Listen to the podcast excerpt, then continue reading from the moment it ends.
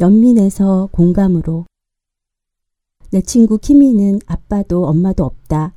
고베에 살 때 큰 지진이 나서 돌아가셨다고 한다. 그건 또 어떤 느낌일까? 열심히 생각해 보았지만 아무리 생각해도 모르겠다. 아빠와 엄마를 없애볼 수는 없으니까. 그래서 키미가 왔을 때 물어보았다. 틀림없이 무척 쓸쓸하겠지? 키미는 잠시 생각하더니 이렇게 말했다. 그렇지도 않아. 정말일까? 정말이야. 정말 그럴까? 나카야마 치나츠 어떤 느낌일까? 2006년 보림 공공성, 선언이 아니라 실천할 과제 도서관을 만들어 놓고 보니 사방이 온통 눈으로 보는 책들로만 가득했다. 눈으로 보지 못하는 사람들은 어떻게 해야 하나?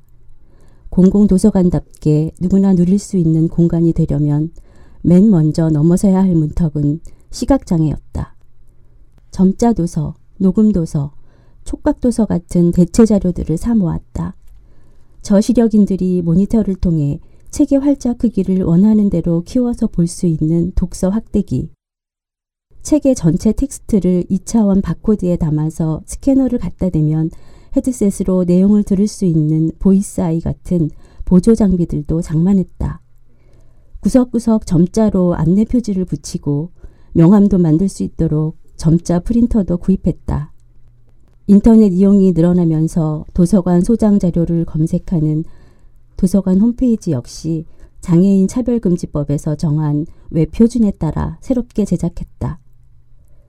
시각장애만 고려해도 그렇게 넘어서야 할 문턱이 많았다. 도서관 이름 앞에 공공이라는 수식어를 달아서 선언한 것처럼 모두를 위한 곳이 되기 위해서는 문턱이 없어야 한다. 그런데 그게 참 어렵다. 1cm만 턱이 있어도 휠체어를 타고 이동하는데 큰 장애가 될 수 있다. 어디든 휠체어를 타고 불편 없이 이용할 수 있으려면 건축 과정부터 인테리어, 가구 배치까지 고려할 요인도 갖춰야 할 장비도 많았다.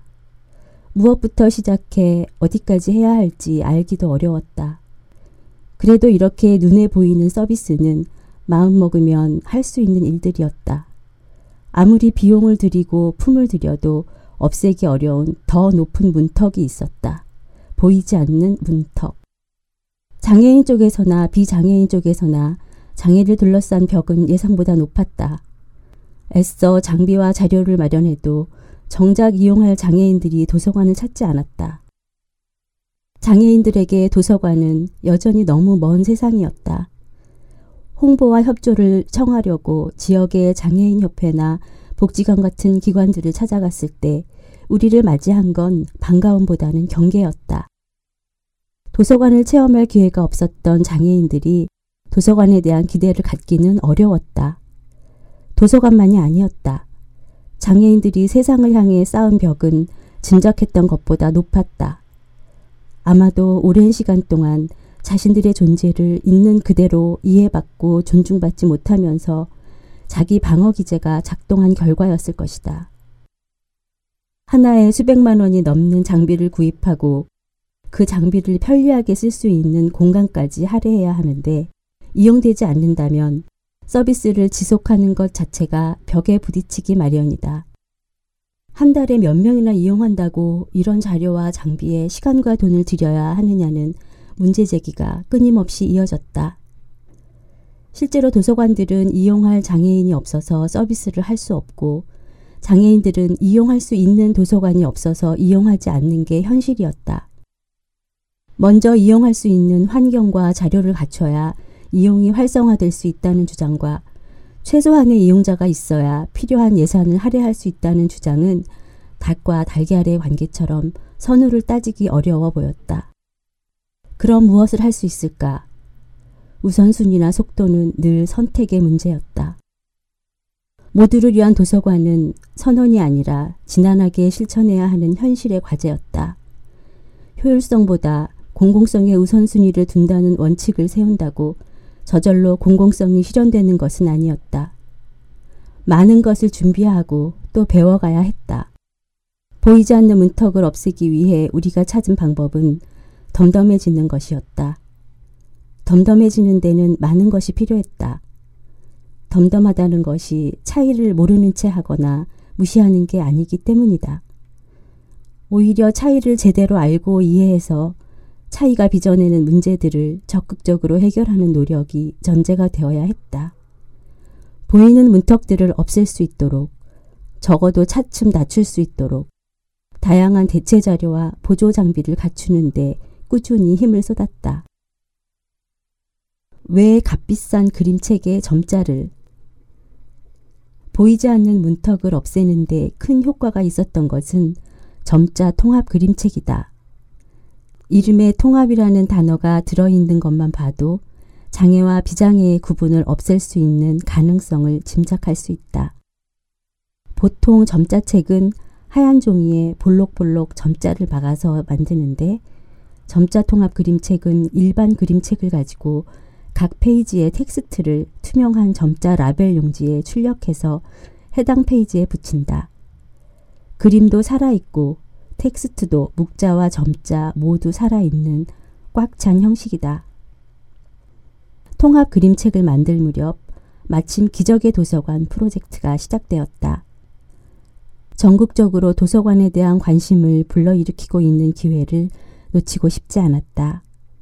기적의 도서관 1호관 개관식이 방영될 텔레비전 화면에서 잠깐이라도 소개된다면 여러 도서관에 통합 그림책이 꽂힐 수 있는 계기가 될 거라고 기대했다. 처음엔 반대에 부딪히는 바람에 개관 때까지 애를 태웠다. 시각장애인이 그림을 볼 수도 없는데 왜 비싼 그림책에 점자를 입히느냐. 전시용 아니냐는 게 반대 이유였다. 점자 통합 그림책은 시각장애 아들이 보도록 만든 것이 아니다. 시각장애를 가진 부모가 정한인 아이에게 읽어줄 수 있도록 만든 것이다. 보지 못하는 사람도 아이를 품에 안고 그림책을 읽어줄 수 있기를 바랐고 시각장애인 부모를 둔 아이도 엄마 아빠 품에 안겨 엄마 아빠 목소리로 그림책을 볼 권리를 누리기를 바랐다. 그런 취지를 설명해서 공감을 얻느라 1호관인 순천 기적의 도서관 개관식이 임박해서야 통합 그림책을 제작할 수 있었다. 개관 준비로 한창 바쁜 시기에 책 목록을 들고 직접 서점 물류센터에 가서 책을 가져왔다. 그리고 한국 점자도서관에 떠안기듯 맡기고 재촉을 해대 야간 작업으로 간신히 개관식에 맞출 수 있었다. 기대하고 애를 태운 효과가 있었다. 지금 꽤 여러 공공도서관에서 점자 통합 그림책을 만날 수 있다. 실제로 기적의 도서관을 통한 홍보 효과가 컸다. 뿐만 아니라 미처 예상하지 못했던 쓰임새가 또 있었다. 시각장애인이 정한인에게 책을 읽어주다. 점자 통합 그림책을 만든 덕에 시각장애인이 그림책 읽어주는 자원활동에 참여할 수 있게 되었다. 책을 읽어줘야 하는 대면 낭독 봉사. 도서관 용어들은 왜 이렇게 낯선 걸까? 도서관의 사회적 위상을 반영하는 것 같아 안타깝다. 의 대상으로만 여겼던 시각장애인이 정한인에게 책을 읽어준다? 굳이 그럴 필요가 있냐고 하는 사람도 있었지만 우리는 굳이 그렇게 해보기로 했다. 눈으로 보지 못하는 사람이 점자로 그림책을 읽어주고 눈으로 보는 사람들이 그 손가락 끝을 따라 눈으로는 그림을 읽으면서 이야기를 듣는 풍경. 그런 시간이 쌓이면서 보이지 않는 문턱이 조금씩 낮아질 것이라 생각했다. 2012년 가을 광화문 올레스퀘어 공연장의 굿프렌즈 행사에 느티나무 도서관이 초대된 날이었다. 200여 명이 빼곡하게 자리를 채운 공연장에 불이 모두 꺼지고 무대의 스크린에 점 하나가 비춰졌다. 피터 레이놀즈의 그림책 점 문학동네 어린이 2003년의 첫 페이지 느티나무 도서관 행사에서 절대로 빠지지 않는 낭독회가 시작되었다. 사방이 캄캄하고 빛이라고는 수화 통역사를 비추는 조명등뿐인데 책 읽어주는 목소리가 들리기 시작하자 객석에선 조용한 술렁임이 일었다.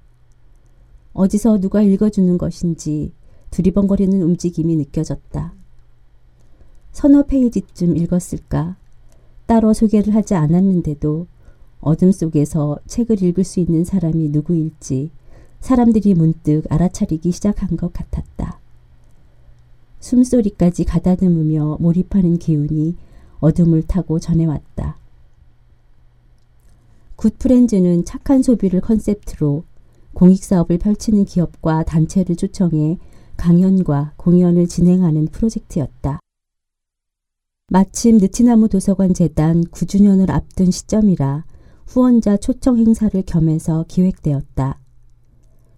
공연장이 서울 시내 한복판인데다가 도서관 이용자나 후원자만이 아니라 주말 저녁을 보내려고 찾아오는 시민들도 참석하는 자리인 만큼 도서관에 대해 말을 걸 수 있는 기회였다.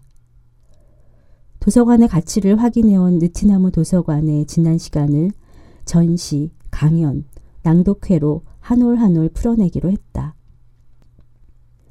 어떻게 하면 공공성에 대한 메시지를 담을 수 있을까 궁리하다가 어둠 속에서 책을 읽는 순서를 마련한 것이다. 짧은 시간이었지만 눈이 보이지 않는 사람이 눈으로 보는 사람에게 책을 읽어준 경험은 읽어주는 사람에게도 듣는 사람에게도 특별한 의미를 가졌다. 도서관의 공공성은 일상 속에서 함께 배우고 실천하는 가운데 비로소 구현된다는 사실도 우리는 그렇게 경험으로 배워가고 있다.